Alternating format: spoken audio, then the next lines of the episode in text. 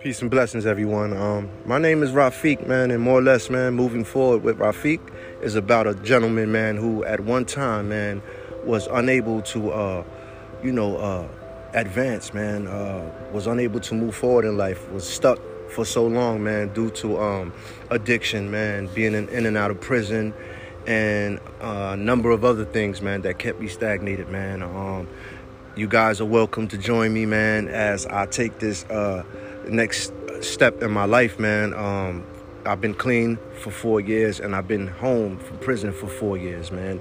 And um, with that, uh, I'm sharing with the people, man, how life for me is every day, and what I face and what I faced early on in my life, man. So, um, like I said, you guys are welcome to join me, man. Thank you. Peace and blessings, y'all.